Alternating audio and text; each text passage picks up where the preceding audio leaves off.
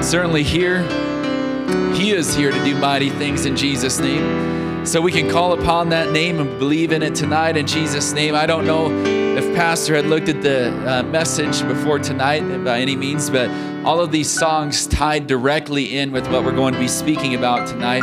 And so God is already beginning to do what He wants to do here tonight in every one of our lives in Jesus' name.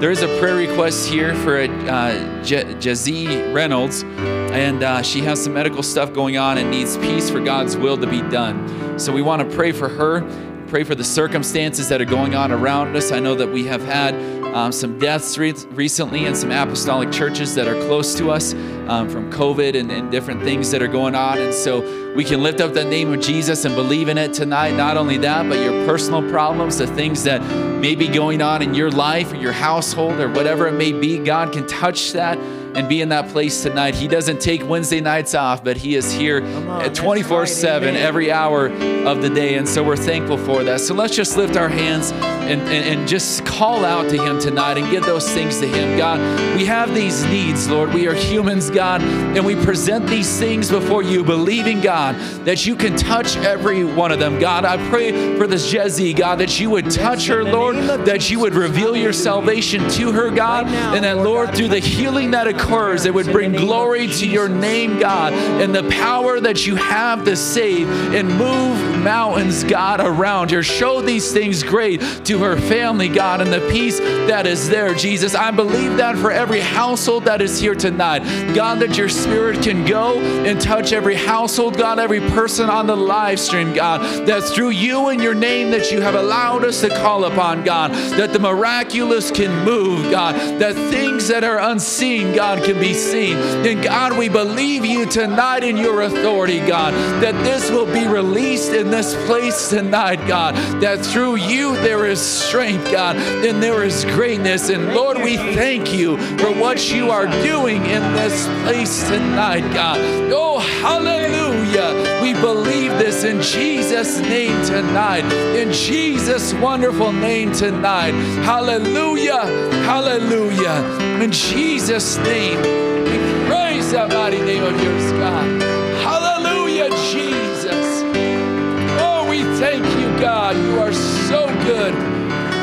So great, God. Hallelujah, Jesus. Hallelujah, Jesus. Thank you, God. We believe that He is doing it and that He is going to continue to do it in Jesus' name. You can be seated tonight.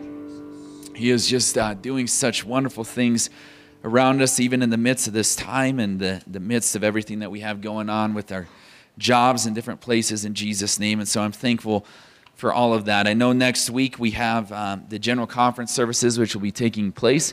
And um, we want to encourage you to participate with us in those, to come down here to the church. I know that you can watch it on your own stream and, and that sort of thing, but really, um, if you can come down here to the church, it, it's just, it's amazing here. I know Brother Mike and I think Brother Carlos made it to the youth services, and uh, they can testify to just how powerful it was in this atmosphere here at the church and uh, coming together with, with one another. I mean, even though the services ended, the, the Spirit of God just kept moving in this place. And so it, it's incredible. And so I'd encourage you to come and treat it just like we have a live speaker here, a live singing team. Um, in Jesus' name, clap and sing unto God. Give him praise. Let his spirit come and touch your heart because it absolutely will in Jesus' name. And so um, I, we just want to take a brief poll here tonight just to kind of see where everybody is at um, with this. We, we may have the opportunity to push these services back a little bit later, but we just want to see kind of what, what some thoughts are here tonight. And so if the services started at 5.30 or 5.45, which is when they're scheduled to start, how many people are planning on making it to that or, or believing that they would be able to make it to? Planning on coming? So, okay so a, a few here. If we pushed it back, um, let's say an hour to 6.30, 6.45 is when we started it, how many people would be able to make it then? So a few more, maybe a couple more it looks like.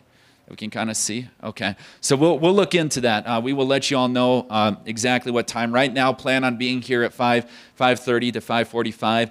Um, 5:30 would probably be the better bet. I think they're going to kick it off shortly after that. But they're not uh, wanting these things to be super long, and so um, you don't have to worry about coming here and being here for hours on end. But they're going to keep it really brief and to the point in these services. But believe me, God will still move in powerful ways. And so those services will only go on for about an hour, um, actually, and then with the hour, uh, like an hour and a half with the singing and that sort of stuff, is what they said yesterday. Um, but it will be something that God will absolutely touch you with. Uh, there's a mission service, a home mission service. Uh, there's a youth service. There's a, I forget what's on Thursday night. I think it's Brother Bernard that speaks on Thursday night. Uh, you know, just a phenomenal guy to listen to and hear his wisdom in Jesus' name. So, yeah, if you want to hear about what God is doing around the world, this is the place to tap into it um, because it, it's, man, it will just blow your mind sometimes what God is doing. But, yes.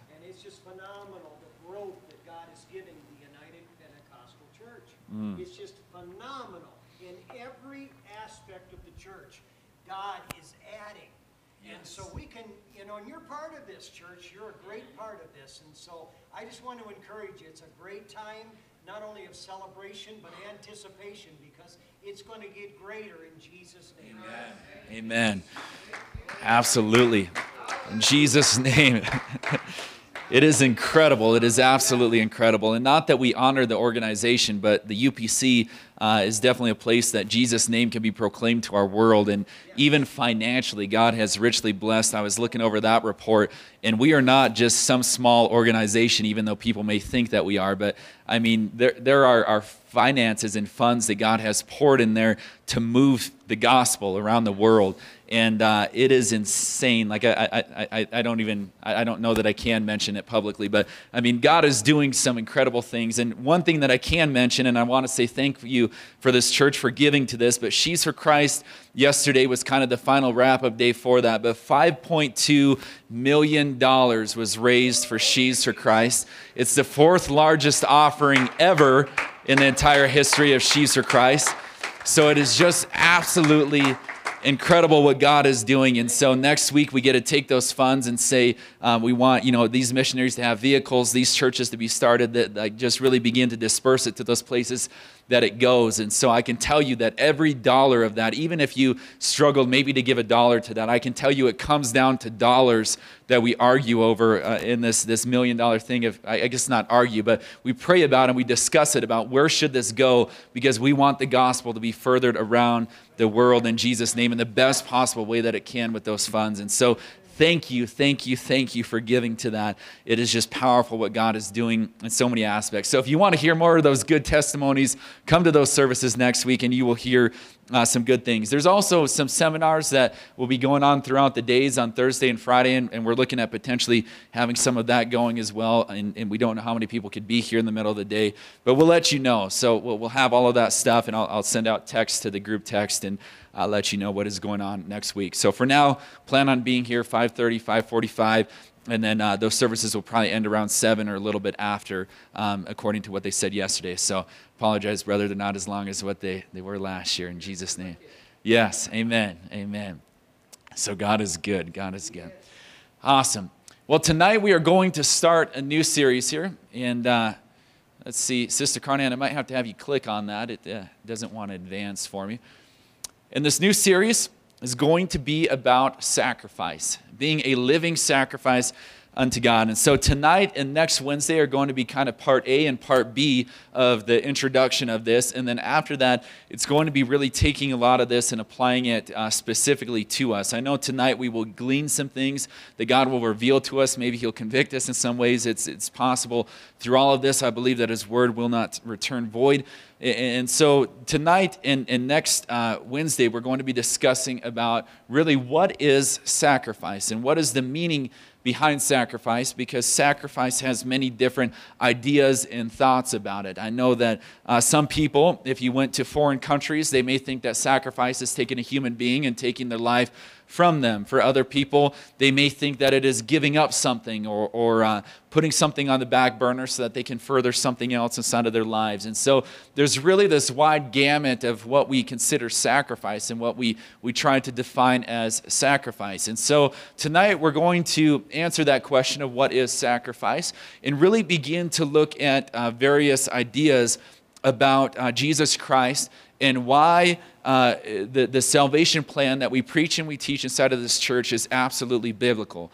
That it is not just accept Jesus as your personal Lord and Savior and that uh, you'll, you'll be able to go on and make it to heaven and have a wonderful life and that sort of thing. That that's not what the scripture tells us. It doesn't tell us that we just accept Jesus as our personal Lord and Savior and that we're automatically saved and we don't have to worry about never coming to church again or that sort of stuff. It says, no, it's a, it's a stepping process that we begin this walk with God, that we do accept Jesus, but then there's some steps that we have to take after that to further our commitment to Him. And so tonight, is going to be uh, talking about that as well about what is uh, salvation, what is the salvation plan that we believe in, and why do we believe in it so strongly in Jesus' name? Because Scripture absolutely supports it in so many different ways. Can I get an amen tonight on that in Jesus' name? So we're going to believe that, we're going to trust in it, and I believe it's going to uh, give you some great things in Jesus' name.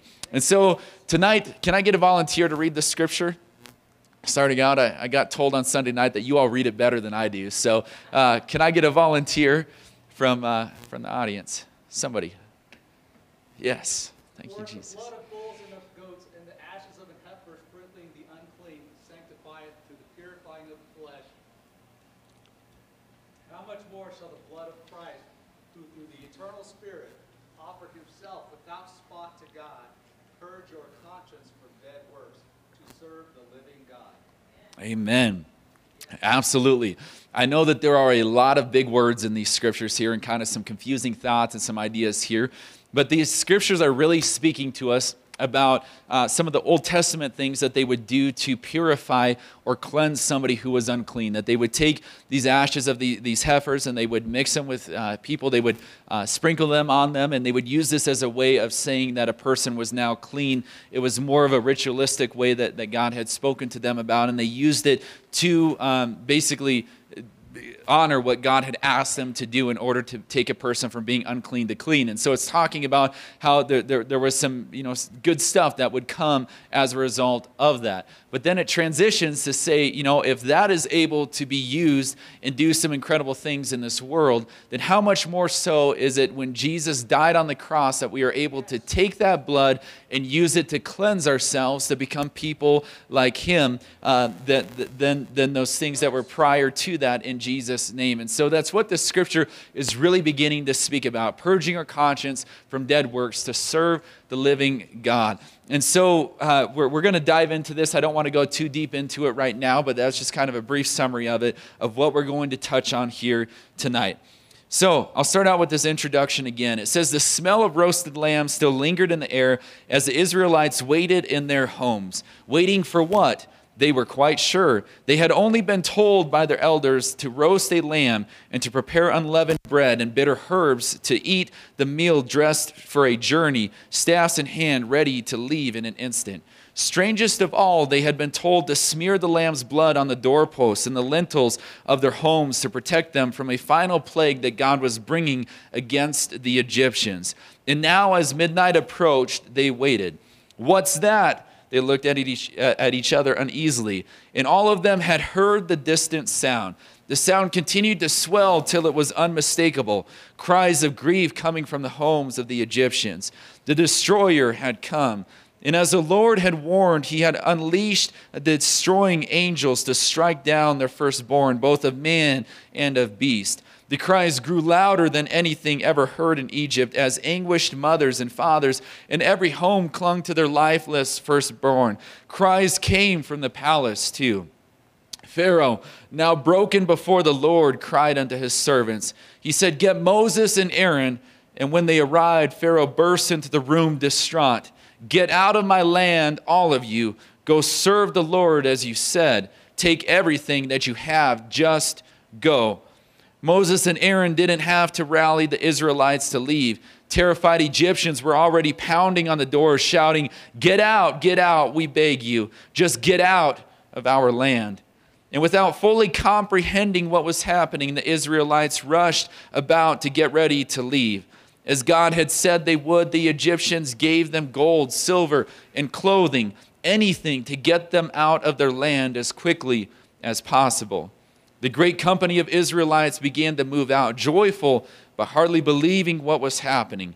They couldn't help but look back at their homes, the center of their lives of slavery, and there it was, the sign of their salvation, visible in the moonlight. Dark streaks of blood stained the doorposts and the lintels of every home. Thank God for the blood. In Jesus' name. I want you to repeat that after me. Thank God for the blood. Yes, thank God for the blood. Yes, amen. I'm going to say that a lot tonight through this lesson. And every time that I say it, I want you to say it as loud as you possibly can as well. I want you to repeat that back and, truly begin to put some meaning behind it and say, Thank God for the blood in Jesus' name. Yes, amen. That's what we are learning about tonight is thank God for the blood. What is sacrifice? Blood comes from sacrifice. You see, Israel they were inside of this place where there was bondage. They had grown up knowing that they would be uh, tied into their houses and lifting heavy stones and doing things for Egyptians that they would never be able to escape. They grew up knowing nothing but slavery inside of this environment that they were in, of beatings and having to kill their children, and, and, and many different stories where they were going through just torturous times that would be horrible to think I am a person of God, yet God is allowing me to stay inside inside of this bondage and this slavery. If you could imagine living for God during this time, it's tough enough, but to grow up knowing nothing but slavery and beatings and hurtful things inside of your life and saying that you were still going to live for God in the midst of that, it would be absolutely difficult in the midst of those times. However, there were still some Israelites who decided that they were going to commit to the God of their fathers. We learned about that in lessons before that He's the God of our fathers, that He's also the God of us in Jesus' name. And I'm, I'm, thankful for that. But these people were willing to live that out and know that He was not only their God, but the God of their fathers. And as a result, they needed to keep serving Him because He was truly their only hope or only uh, satisfaction in, in, in this uh, bondage, in these, this turmoil that they were in.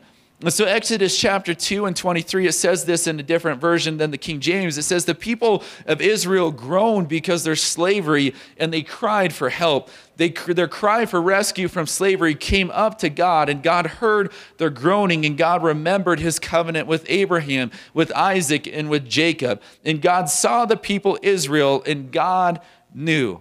It speaks about how these people began to cry out to God because they knew that he was their last hope in the midst of all this turmoil and these hurtful things that were going on.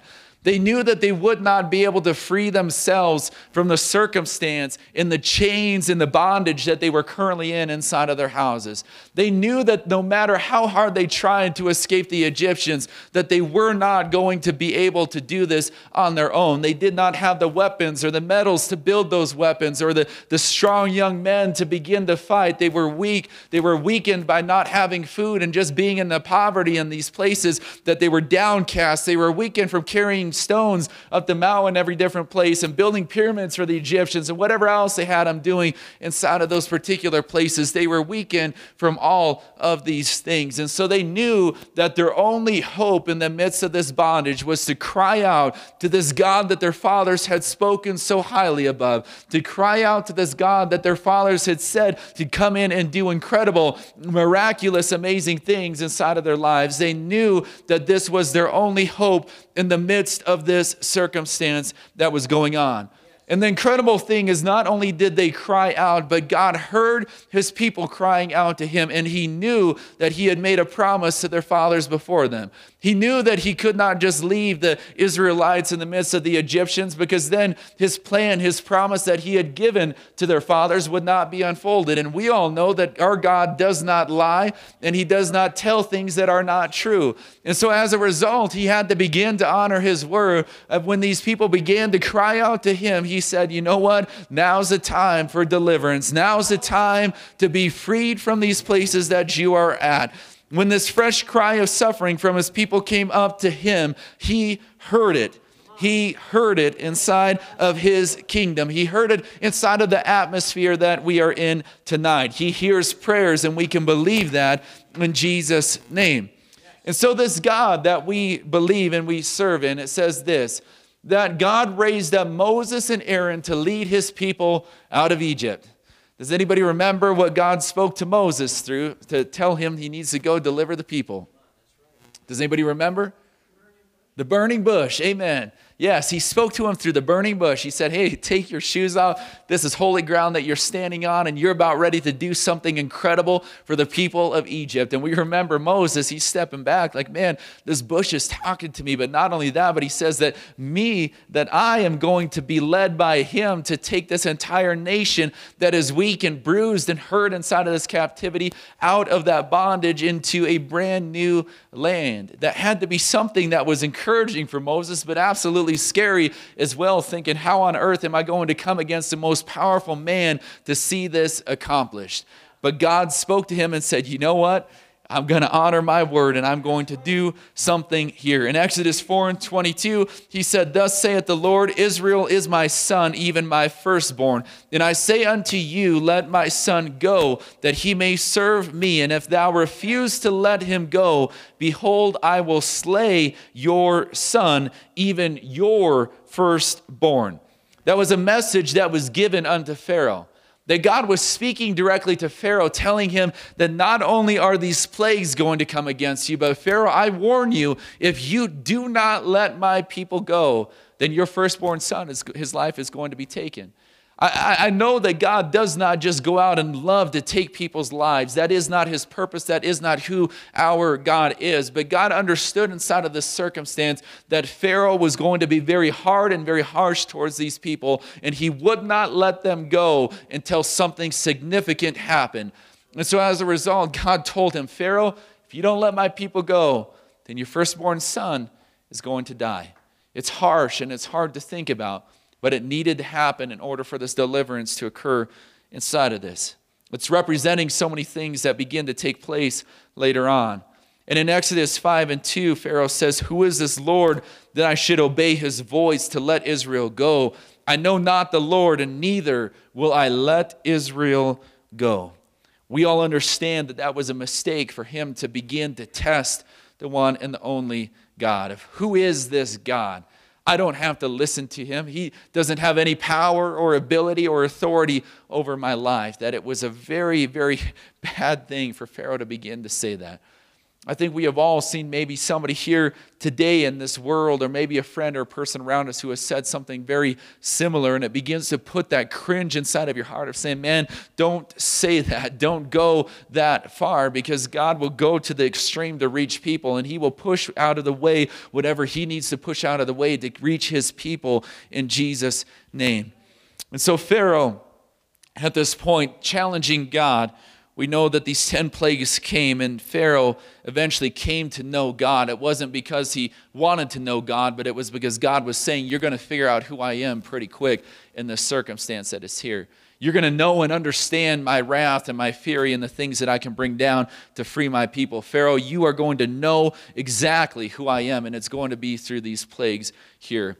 It wasn't because Pharaoh sought God out, but God absolutely began to show Pharaoh what was going to happen. So it says on the screen there that through mighty power and signs, God was going to save his people. Through mighty power and signs, God saved his people. I'm emphasizing that three letter word there, God, because that is what this story is all about. That even though he was using Moses and Aaron in these circumstances, God was the one who saved his people from Pharaoh.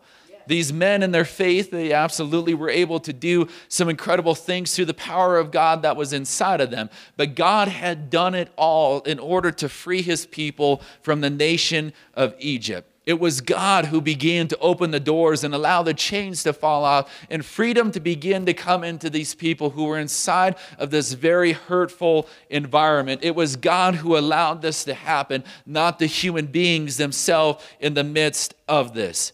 But ultimately, what, what ultimately turned the destroyer away was not that God had promised salvation to his people, but that the Israelites had embraced it and by faith they went away and did as the Lord had commanded Moses and Aaron. It says the children of Israel, they went away, they did as the Lord commanded Moses and Aaron, so did they.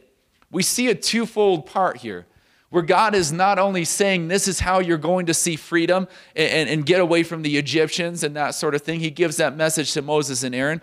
But Moses and Aaron relay that to the people. The people instantly say, okay, what's the plan? Let's put this plan out on the table and let's begin to do what is inside of this plan here. It wasn't God forcing their hands and moving them as robots and that sort of thing, but they heard from God. They put the plan out and they said, This is the plan of God, and we are going to do it because this is what God says equates to freedom. And if God says this is the process, then we must begin to go through this process to see freedom happen inside of our lives. So it was God who did it all, God who freed these people, but it was the people's faith in God and their actions beginning to take action upon that faith that led them into the freedom that they would have freedom from that bondage of carrying those heavy stones, of being locked inside of their houses, of having to kill their children, and various different things that Pharaoh had made them do. It would be these things that would cause them to begin to move forward. I know that I'm just kind of building right now, but believe me, I, this is all going to make sense here in just a few minutes. And it might already begin clicking inside of your head. And if it does, you can begin to run the aisles and rejoice and praise God and get excited about it tonight because this is the best message on salvation in the scripture in Jesus' name. So let me ask you this question, but what does the story of Exodus teach us about the relationship between believing God and obeying God. So basically, what is the difference between believing God and obeying God? What, what do you all think on that? Believing God and obeying God. Yes. Action. Okay. Action. Amen. Yes, brother. Well, Pharaoh believed God, but he did nothing about it. The children of Israel believed God and did something about it. If they were saved, right. the Egyptians weren't saved. Yeah, Absolutely. absolutely. Any other thoughts on that? Yes, brother. Believing in God, you don't have the, or, yeah, believing in God, you don't have the fear of God. Have, obeying God, you have the fear and respect that God mm. desires. Yeah. Yes, absolutely. Some things can begin to grow. Anybody else? Anybody on live stream? I, I always forget to ask about that. Brother Carlos, you have something?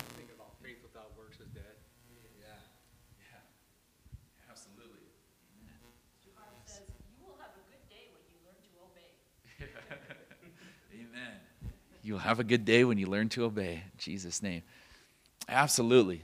Yes, all good points on this. I, I, think you all get what, what we're trying to say here in the midst of this that there is a difference between just believing in God in obeying him inside of his scripture. That scripture tells us that Satan himself believes in God. It's obvious because he argues with him all the time. He knows that he's real. He knows that he's alive. He, he might even have more conversations than some Christians do in their prayer life with God uh, because he knows that he's alive and he's uh, inside of these different things there. So we must begin to say, I don't want to just believe in God, but I want to obey God as the nation of Israel did inside of these scriptures. And so, deliverance, it says this deliverance from God's judgment comes only through applying the blood. Nothing else is sufficient, and nothing else is required. Nothing else is sufficient and nothing else is required but the blood of Jesus Christ that can begin to come into our lives and be applied in Jesus' name. You see this Passover, this, this thing that we talk about, and I think that's our next point here. But the Passover is something that is spoken about in many places inside of the scripture. And we have spoken about it on Easter in different places and, and all of that sort of stuff. But we know that this Passover is what is referring to this time when, when the nation of uh, Israel was in Egypt and they were there in, in these God told them, You need to take the blood from this lamb and put it across the top of your doorpost because these angels are going to come through. And the firstborn of every household, the firstborn of every animal in the field, every firstborn is going to be killed if it does not have the blood of the lamb across that doorpost. And so the, the angel would pass over these houses that had that blood of the lamb sprinkled upon it. And so the Passover is something that begins to become celebrated in the Feast of Unleavened Bread. This is something that continued many years after this. So that basically every year they would celebrate the Passover in the midst of this. And the, their festivities included actually sacrificing lambs without blemish on the first evening of this feast. They wanted to remember their deliverance from the nation of Egypt. And this was their way of doing it is taking a lamb, sacrificing it to remember having to do that on that day and putting it across the doorpost. That is something that we could learn from the Israelites that when they had God do something inside of their life, they began to celebrate it year after year after year because they did not want to forget the power that God had in the midst of some of those circumstances in those environments that they were truly in. And so this foreshadowed something far greater later on. That the Passover foreshadowed Jesus' ministry in Jesus' name. It says this in 1 Corinthians 5 7 through 8. It says, For even Christ, our Passover, is sacrificed for us. Therefore, let us keep the feast. And so, believers today, we also celebrate the Passover in Jesus' name not following a Jewish ceremony to remember the Israelites' deliverance from slavery to the Egyptians, but spiritually to celebrate a greater Passover and a greater Exodus that through Christ we are freed from slavery to sin. And we will be saved from God's final judgment and wrath through his blood. Thank God for the blood.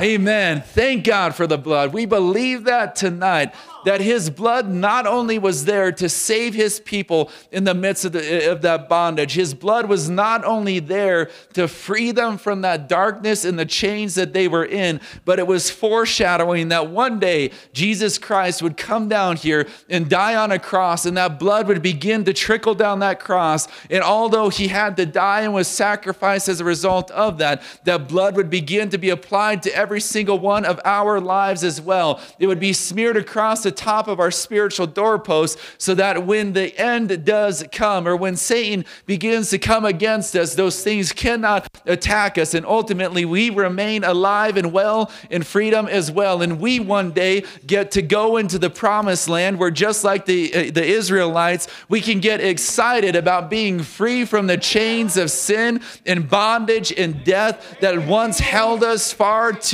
long in Jesus' name you can begin to see why the idea of just accept Jesus as your personal Lord and Savior is such a fallacy. Because to just do that, you're remaining in your house where you smeared that. Well, I don't even know if you smeared the blood quite yet at that particular moment, but you're just kind of sitting in your house waiting for the next thing to happen. But when you go down in the water, when you are baptized in Jesus' name, when His Holy Ghost begins to come and fill you, you are taking that blood and smearing it across that door frame inside of your house, and you are signing up for the promised land, saying, You know what? I am not not just satisfied with this little environment here, but I want the promised land as well in Jesus' name. You can see why we must not just begin to trickle down and say, I want the easier lifestyle. But Christianity, being an apostolic, is going to be about some sacrifice in Jesus' name. And that's what Jesus was showing us here that sacrifice was going to be a requirement if we were going to live for Him the way that He wants us to live in Jesus' name. The Passover, it was just one of these sacrifices that foreshadowed the final perfect sacrifice of Jesus to save us from all of our sins. It was just one of the ideas that would begin to show us that one day Man, there would be a group of people that were sitting inside of the Abundant Life Church on a Wednesday night service, hearing about the promises of God, knowing that every one of us had committed something bad prior to this. But man, we can come to a place where the blood of Jesus Christ can begin to be smeared over the doorpost you can begin to see why these stories inside of the Old Testament have so much more meaning and depth inside of them, and saying, man, this isn't just about a group of people who saw freedom, but it's about a group of people 2,000 years later, and 4,000 years later, and 6,000 years later that would begin to see God do the miraculous to help them see salvation in Jesus' name. So, all the sacrifices later given in the law of Moses would point towards Jesus Christ as well. I encourage you sometime, if you want to study something, to look at these different sacrifices, to look at the different feasts that they would begin to have as a result of the different things that God did to them. And you'll see that it begins to flow right into the New Testament. That really, the Old Testament is just kind of a, a, a pre chapter to the, the New Testament. It just really begins to flow right into the midst of that in Jesus' name. And so it says this in Hebrews 10 and 1 that for the law, having a shadow of good things to come and not the very image of the things, can never, with those sacrifices which they offered year by year, continually make the comers thereunto perfect. Again, uh, saying that, and just uh, paraphrase here, but a shadow of good things to come. Speaking about what is going to happen in the future. The scripture is telling us that, man, this stuff happened in the Old Testament, and yeah, it was exciting, but it was going to mean so much more for people in a future generation. So these Old Testament sacrifices, they were expressions of God's grace given to maintain God's relationship with his people. They were expressions of his grace.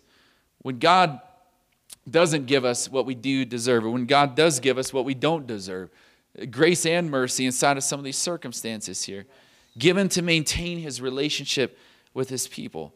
It's incredible that God doesn't just say, I want you to have a relationship with me, but I'm going to pursue you as well. I'm going to do everything possible to make it easy for our relationship to work out, for you to be able to connect with me and, and, and speak and pray and, and know that I am here inside of your life. God was doing that to his people at this particular time. He wasn't just leaving them out there abandoned by themselves, but he was saying, I'm still here to be your God. And if you are willing to reach out, then I am willing to deliver you from this place that you are in, in Jesus' name. They were in themselves inadequate and were only or, and were to be offered only until Christ's greater sacrifice could be accomplished. Every one of these animals, these things that they began to put, they, they were only to be temporary until one day Christ would come on scene and absolutely wipe out all of these animal sacrifices that people had been done. They were ultimately inadequate because it says in Hebrews 10 and 4 that it is not possible that the blood of bulls and of goats should take away sins for people. And so the Old Testament, when they offered these things, it wasn't wiping people's lives clean, but it was just rolling their sins ahead to one day when they could be completely wiped out and completely destroyed. I'm thankful that we don't have that same worry today that it is just so simple to go down into a tub of water in Jesus' name, fully submerged, and come out of that tub and be able to see, say, I am completely cleansed of every sin that I have committed up to this point in Jesus' name. That I don't have to offer a goat or a cow. I don't have to go through all of those purposes there. And I don't have to worry about my sins continually being there or have a conscience of saying, man, I'm so guilty and all these sort of things. But I can say, God has freed me from that. He died on a cross knowing those things that would be done. And so, baptism, we can see why it is so essential in the kingdom of God that it is not just accept Jesus as a personal Lord and Savior, but it is more than that of going down in water and coming out of that and letting that blood come over every single one of us. Because scripture, it says in 1 Peter 1 and 19 that the precious blood of Christ, as of a lamb without blemish and without spot, that that would be the the blood that would begin to take away every single person's sin. It begins to relate to us in every one of those scriptures. If you look at it inside of the book of Acts and further on and, and later down inside of the New Testament, that they would fully submerge people in baptism, that they would take people and put them fully under the water, that they would proclaim the name of Jesus. And it is done time after time after time. That if somebody was baptized in something else, they would take them and rebaptize them in the name of Jesus because they wanted to be sure that the way that they were baptized would fully free them from the sins that were inside of their lives in Jesus' name. Just standing and accepting the Lord as our personal Lord and Savior isn't the thing that does it. It's the blood that begins to do that. And the way that we pour the blood upon our lives is by letting it go, letting ourselves go down in that water in Jesus' name. Again, another scripture in Hebrews 9 and 13, it says, For if the blood of bulls and of goats and the ashes of an heifer, sprinkling the unclean, sanctifieth the purifying of the flesh, how much more shall the blood of Christ, who through the eternal Spirit offered himself without spot to God, purge your conscience from dead works to serve the living God? The scripture that we read at the beginning there. You see, God wants to purge us from some things inside of our lives. And the only way that it can truly begin to happen is by sacrifice. I'm not just talking about sacrifice inside of our lives, but God Himself had to come down here and sacrifice Himself in order for us to be able to purge ourselves from dead works inside of our lives to purge ourselves from those works that weren't getting us anywhere, that they were just a lifestyle thing that we were going through the routine and it wasn't drawing us any closer to God. It wasn't anything that was doing much significance inside of our lives. It's the same thing for these people that were here. We see that the fun, fundamental inadequacy of the Old Testament sacrifices was that they could not purge or clear a person's conscience. That is, they did not truly bring forgiveness or have the power to deliver from sin inside of those places. We are talking about that they could offer these goats, they could offer these things that were there, but it would take the blood of a sinless man that was here in order for that to be completely cleansed. The greater sacrifice that they foreshadowed does forgive and it can deliver. And as a result, it purges our conscience as well. It can begin to take those things that were deep down that we never were able to get free, or those things that were deep down hurts, and it can begin to dig those up. And I know it can be painful, but God can begin to take that and mend that and begin to sear those wounds or those hurts that we have inside of our lives and purge us from those sins that we have committed. And it is only through His blood. Thank God for the blood. Yes, thank God for that blood that He has given to us to cleanse us from those things as well. Isn't it incredible that we can go down inside of that water and we can come out of it and say, Man, I feel so much better, not just because my sins are gone, but because I know that I am truly forgiven, that God isn't just up there holding grudges about me or talking to all of his buddies around him saying, Yeah, I forgave him, but did you hear what he did? Or, or creating all these gossip and these rumor meals going on in these different places. Isn't it great to know that God is saying, No, that's forgotten. It's on the back burner. I don't even want you to bring it up to me anymore you might as well just let it go because I have done that already. That's what God is trying to tell us to do is to get rid of some of these things inside of our lives in Jesus' name. We have a few minutes for this tonight, but many times people have said that they felt so clean when they repented and were baptized. What was your experience like when your sins were forgiven? Does anybody want to say how they felt when they came out of that water in Jesus' name? Anybody want to shout it out? Something that God did for you in that? Hallelujah! Thank you, Jesus! You go. Come on. Somebody else. Light as a feather. Light as a feather. Amen. Yes. What was anybody else? What, what did you feel? Excitement. Cleansed to the core. Cleansed to the core. Free. Free. Yes. Absolutely. Anybody else feel anything? Hallelujah. Yes. Thank you, Jesus. It was just incredible. It was a powerful, powerful moment in Jesus' name. I can just look at photos of, of baptisms, and man, it, to me, it's just like you're in the hottest day that you ever possibly could, just working so hard for that entire day. And then you're able to run into this nice, cool pool of water, and you just dunk yourself inside of that, and you come flying out of it, and you just feel so good at that moment, that, that, that particular time in Jesus' name. It is a powerful instance when we begin to know that there is significance inside that water, that we are literally literally taking that blood and putting it across our doorposts. We are showing that to Satan, and we are saying, Satan, you no longer have that bondage or those chains on me that you once thought you had upon me, that I may have been carrying heavy stones around. I may have been weak. I may have been at a place where I could not deliver myself. But Satan, there is one that is stronger than you. And I have taken the blood of the Lamb, the blood of Jesus Christ, and I have smeared it across my doorpost and said, No more inside of my life in Jesus' name. That's the power that begins to happen when we go down in the water of Jesus' name. Again, it's about seeing that map that God has laid out before us.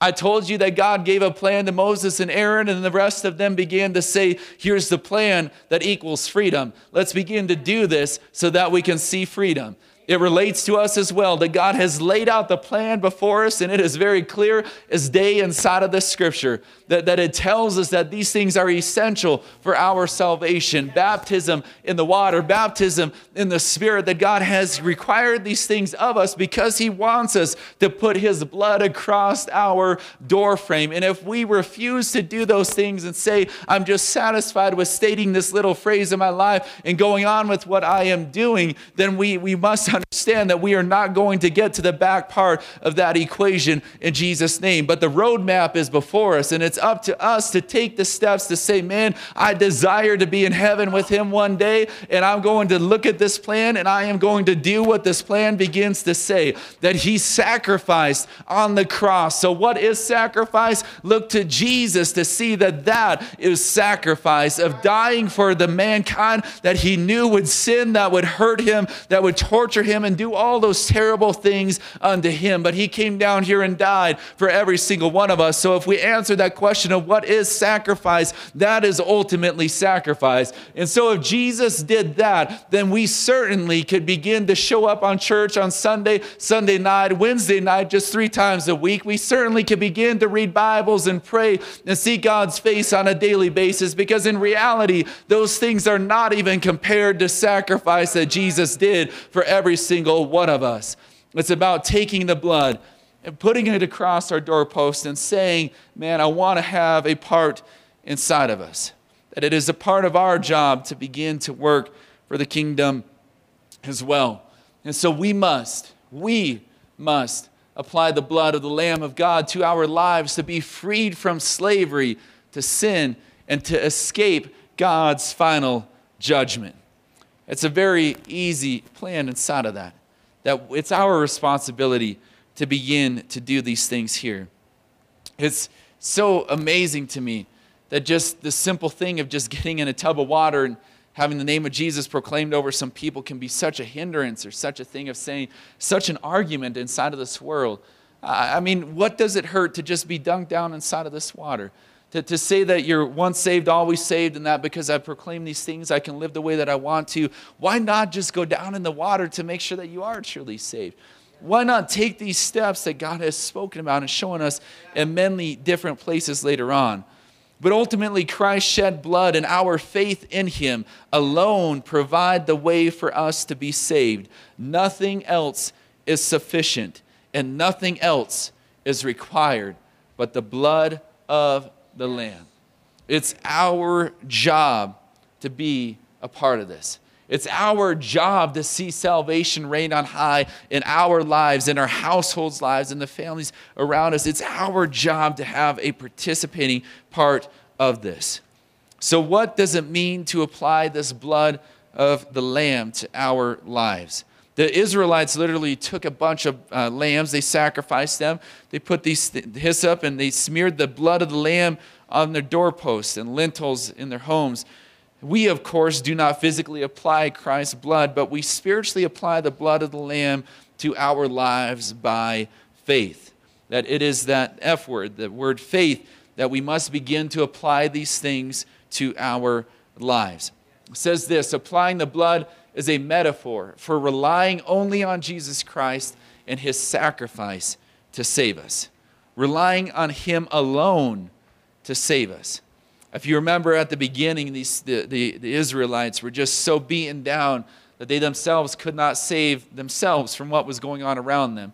It was only God who could deliver them in the midst of that. So let me be clear here that even though it's us taking these steps to go through this, it is not us that save ourselves. It is not us that begin to say, well, you're saved, you're going to heaven, you're saved, you're going to heaven. It is not that, that, that, that process that begins to work. That's not how we save ourselves, but it is God sacrificing himself on the cross that has allowed us to be saved. But we see the roadmap. We see that in faith, we must begin to listen to that roadmap that is before us to get to salvation in the end in Jesus' name.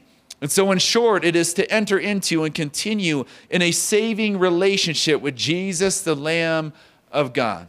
To enter into this relationship, but to continue in it daily and continue in it in, in, in a lifestyle. I, have never gotten the idea of once saved, always saved. And, and I, I hope that there is nobody out there that this is really offending or anything, but hopefully it's, it's more convicting in, in that sort of sense in, in Jesus' name. Because in reality, man, this idea of once saved, always saved, I never, I, I don't even see anything in Scripture that comes close to saying that, man, you can just begin, love God for a day and then just push Him away and you're good to go for the rest of all of your life. I have never seen anything that has even came close to any of that, that sort of idea inside of the Scripture.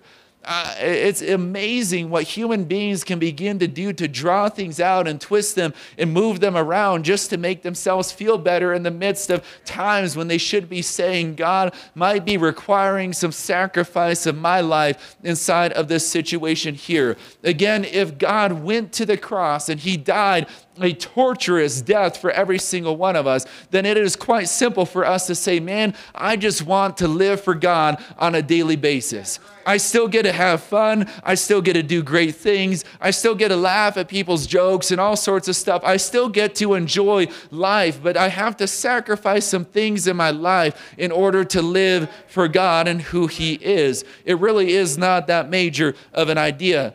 And so John 3:16, I think some of you might know this scripture if you do quote it with me that God so loved the world that he gave his only begotten son that whosoever believeth in him should not perish but have everlasting life in Jesus name. It's the beginning step of saying, man, Jesus died on that cross and just like the Israelites had to begin to take action upon it, I know that Jesus died on that cross, that he was the Son of God. He was God in the flesh on this cross. And as a result, if I believe in that and have faith in that roadmap, that I can have everlasting life as well in Jesus' name. It's us taking that blood and putting it into action through baptism in Jesus' name. Because in Romans 3 and 23, it says that all have sinned and come short of the glory of God. That every person has done this, that Jesus is the only one who is going to be sinless here in the world around us. But we're thankful that even though we are in the midst of that, just like the Israelites, downtrodden, we were born into it. None of us could escape it. We knew that it was alive and well around us. We saw it in elementary school, maybe even before that. We saw it in our high school years. We saw it in our adult years. We see the bondage and the chains that come as a result of that. But we also see that people can be delivered in Jesus' name that we must turn from our pitiful attempts to make ourselves great in the kingdom and realize that when we turn to Christ and his cross in faith that that is the thing that will begin to deliver and heal and free and take people to the promised land in Jesus name. It's not about lights or a nice sound system or a great worship team, although I appreciate every single one of those things in Jesus name, but it's about having faith in his cross and saying, man, even even if all of this was destroyed by a bulldozer, we could still live in the presence of God and know that we could get in the promised land free from what Satan wanted to do to every single one of us in Jesus' name. That's why it's so simple when scripture says, resist the devil and he will flee from you. What is a way of resisting the devil? You wipe that blood of Jesus Christ across the top of your doorpost and say, Not today inside of this household, and he will flee from you. It's as simple as that because he is scared. He is intimidated by the blood of Jesus Christ. He knows that he has no ability to touch somebody inside of that baptismal tank when they are going down inside of that water and coming out in the name of Jesus. That at that instant, God is in control of the sins and the bondages and the chains that are upon that person's life. That when you come down to this altar or inside of your chair or your household or your prayer closet and you begin to repent and give give those things back to God after you have been buried in Jesus' name. You're wiping that blood across that doorpost again, and He understands He cannot touch that. He has no ability to put that sin back upon your life. He has no way of handcuffing you anymore at that moment because the Spirit of God is so much stronger in the midst of that moment. It's the blood of the Lamb upon your doorpost taking you, showing you that promised land before you in Jesus' name. As a matter of fact, if we begin to put something else inside of that metaphor, the Egyptians came running to the Israelites and paid them off to get them out of their land in Jesus' name. I've seen it before, but darkness will literally begin to pay apostolics off to get them moved out of their land because they say, We don't want you here anymore inside of this place in Jesus' name. They begin to open up other doors, other freedoms to say, man, you might as well just get out of here because we liked it a lot better when there wasn't an apostolic presence of people proclaiming the name of Jesus and a true salvation message inside of this in Jesus' name. So, at the foot of the cross, we can see that, we, or at the foot of the cross, we bow, giving thanks to the blood that alone can save. At the foot of the cross, we bow giving thanks to that blood that alone can save. If you're struggling someday to praise God or thank Him or glorify Him in a particular place, just begin to think about this. The blood that was shed upon that cross, and in part B next time, we're really going to go into that in more detail in Jesus' name. But just think about that, what He has went through, the suffering, the shame, the despise that He went through. Not only that, but thinking about every single one of us and how terribly we would hurt him later on, sinning over and over and over again. And not only that, but some mankind that would say, just like Pharaoh did, this Jesus, who is he? I don't have to begin to change my life to live for him. How much that would hurt him inside because he died on the cross for that very person as well. Yet they would despise and reject him all the way thousands of years later. Think about the hurt that is inside of that. And it becomes much easier to say, God, I am so thankful for you. I am so thankful for having learned about your scripture and a salvation plan that is shown throughout the scripture inside of this Bible. It is so easy to say, God, I am thankful for that blood that is wiped upon my life so that Satan cannot touch me and cannot harm me in some of these ways in Jesus' name. You can begin to say, God, I am so thankful for the power of your name inside of that in Jesus' name. In Romans 3 and 24, it says, being justified freely by his grace through the redemption that is in Christ Jesus. It says this justified freely by his grace through the redemption that is in Christ Jesus, whom God set forth as a propitiation by his blood through faith in Jesus' name. It's by his blood through faith, that it takes action upon that. That's why it's not just as simple of saying, man, I just accept this, or once saved, always saved. It's saying here right in Scripture that it takes faith. Something beyond just getting the roadmap before you and saying, I know what the roadmap says, but going further than that. Something beyond just coming to church and being involved in this atmosphere and saying, I believe in God, as we talked about at the beginning of this lesson, but saying, I must obey God as well. That I may believe in God and know and understand that He's a well, but it takes obeying Him for that promised land to begin to come into view. Those people who believed in God and the Israelites could have stayed inside of their houses and sat there and said, Yeah, I believe in God and that He's going to deliver us. But they would have been left behind inside of their, their enemy's land at that particular moment. It took them obeying the word of God to move their lives forward. That's why I am so thankful for this church. Every one of you that are here tonight, taking the steps to say, I want and I desire to obey God. I desire to know more about him, that there's something more. I don't feel anybody in this room that is rejecting uh, any of this or rejecting the scripture or any of these things, but every one of you say, man, there's something else inside of this word, and I may have questions, but I desire to go further inside of it. I desire for people around me to know about this word and this gospel. I want my friends to know about Jesus' name baptism. I want them to be freed from that ugly land that has been around us in Jesus' name. We all can begin to speak these these things. And I am thankful for, for being in the midst of you all in Jesus' name. And so, Romans 5 and 9, it says, Being now justified by his blood, we shall be saved from the wrath through him. He's going to his blood, his own blood is going to save us from his wrath that will come later on down the road.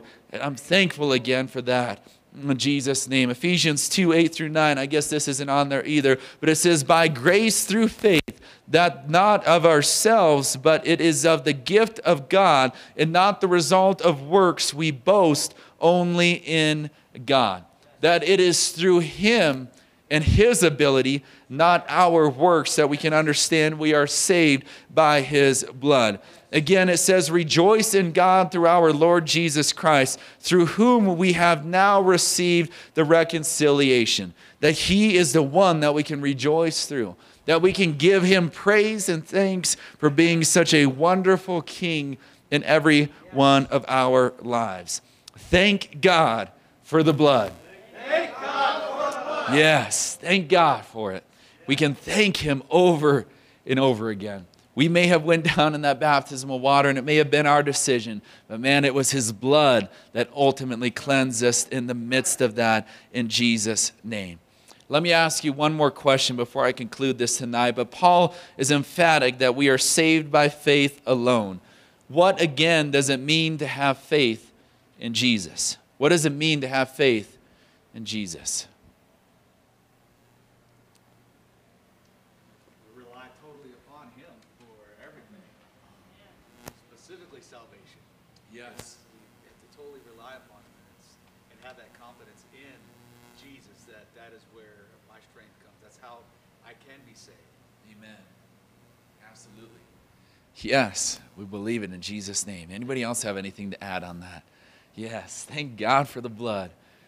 Amen. Yes, brother. Exact scripture, but it's one that says, uh, I just froze.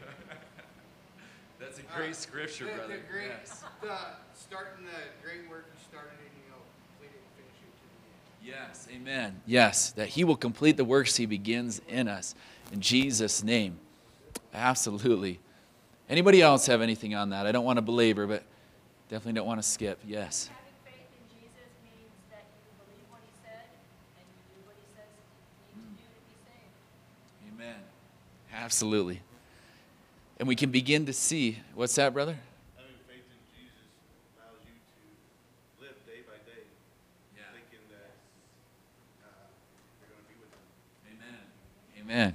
Yeah, the, the mattress salesman that had faith in Jesus for this business, and man, we, we unloaded a truck last night and they're almost all gone. An entire semi we unloaded last night and they're almost all gone over there. So, you know, it's we, we can have faith in him for so many different things. But but ultimately having faith in him we know that it's, it's, it's more than just quoting that phrase, that having faith in him goes all the way back to the story of the Israelites being freed from the Egyptians, that it took them obeying God, having that faith that equals action, as I think somebody said in here tonight, that that action was what began to say, we're going to wipe this blood of the Lamb across our doorposts so that we can make it to the promised land in Jesus' name. Romans 12 and 1 says this I beseech you, therefore, brethren, by the mercies of God, that you present your bodies a living sacrifice, holy, acceptable unto God, which is your reasonable service. Right there in that scripture alone, there is so much. present your bodies a living sacrifice that you're going to die out to God and say, I'm not going to touch those sinful things anymore, but because you have freed me from it, God, I am going to obey and live for you, Jesus. We'll talk about that a bit more next Wednesday, but holy, acceptable unto God. What does He desire of me? What does He want for my life? What not what does my buddy want or what does the, the church say that I need, but what does God desire from me. And it tells us that these things are our reasonable service. Again, very easy to accomplish. If Jesus died and did all of those horrific things for us, then it is very easy. It is reasonable for us to say, I'm going to do these simple things inside of my life to live for God. It goes on to say this in verse 2. Maybe you might have to advance it, Sister C. There we go. And be not conformed to this world, but be ye transformed by the renewing. What is the renewing of your mind? How does that happen? Anybody have a guess?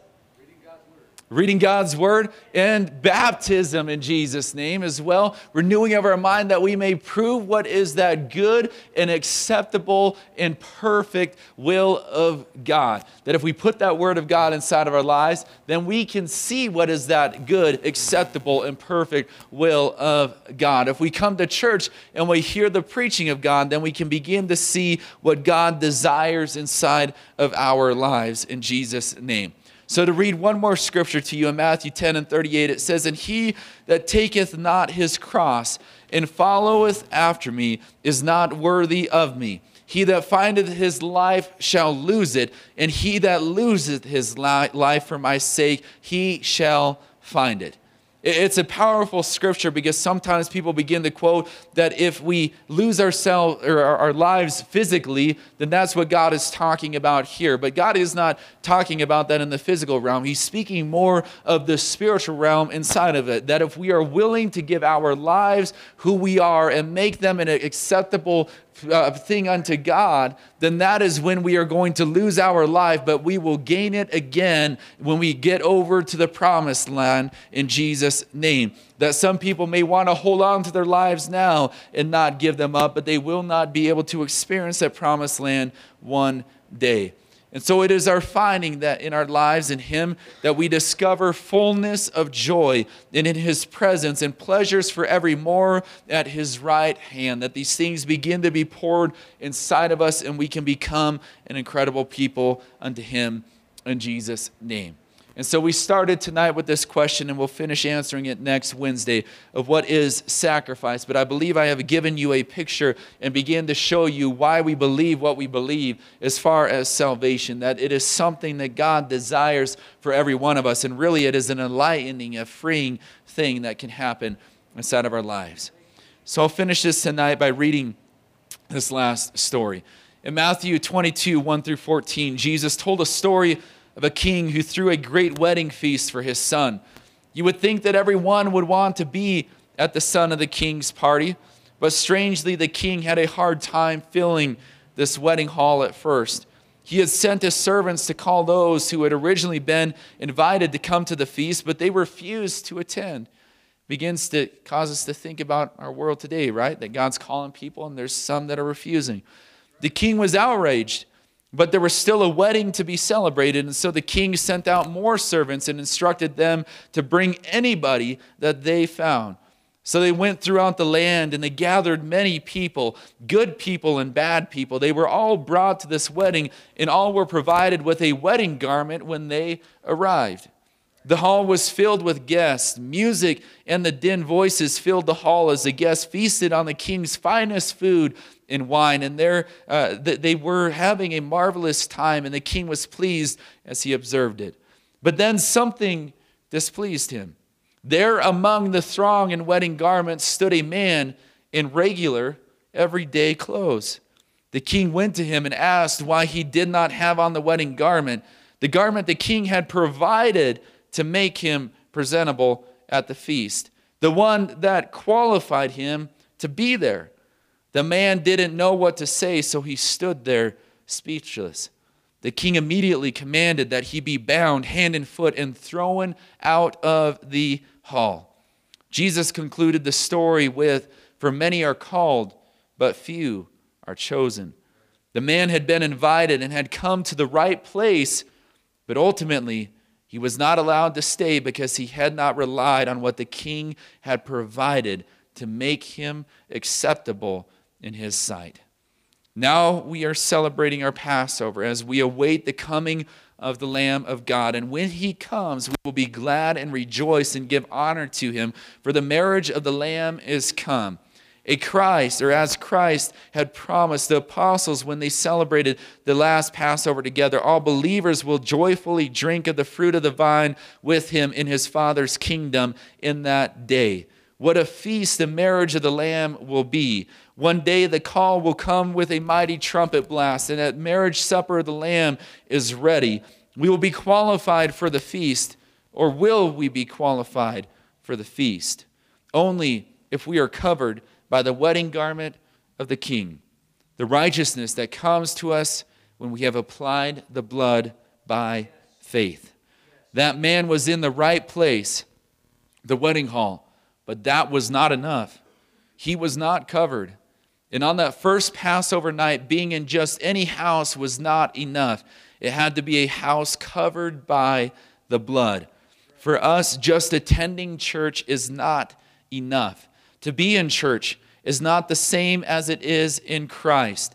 We must be covered by his blood. So until the Lamb comes, let's apply his blood and fix our eyes upon him praying, Even so, come, Lord Jesus, come. In Jesus' name. If we can stand tonight, it's a story that really begins to demonstrate to us that we don't just want to be in the right place or think that we're believing the right thing, but we want to have the wedding garments on and prepared in Jesus' name. Let's lift our hands and just thank God again for what He has given to us so wonderfully tonight.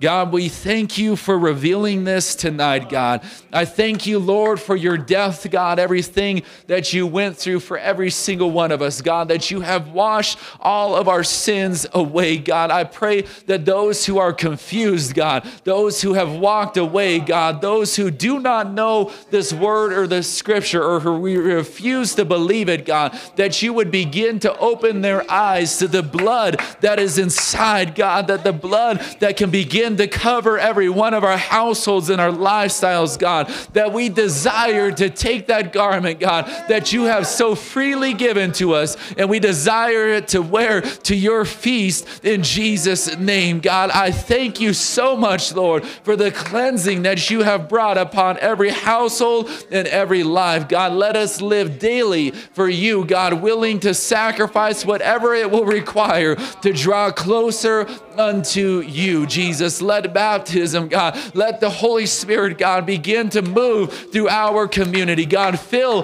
that baptismal tank every service, God, in this church in Jesus' name, God. Let those sins be remitted. And God, we believe that. We praise you for what you will do, God. And we are so thankful, God, for all that you have done tonight and in years past. In Jesus' name, name, we believe it and we are thankful for it. In Jesus' name, amen and amen. Let's just praise him one last time and thank him for the blood that he has given to us.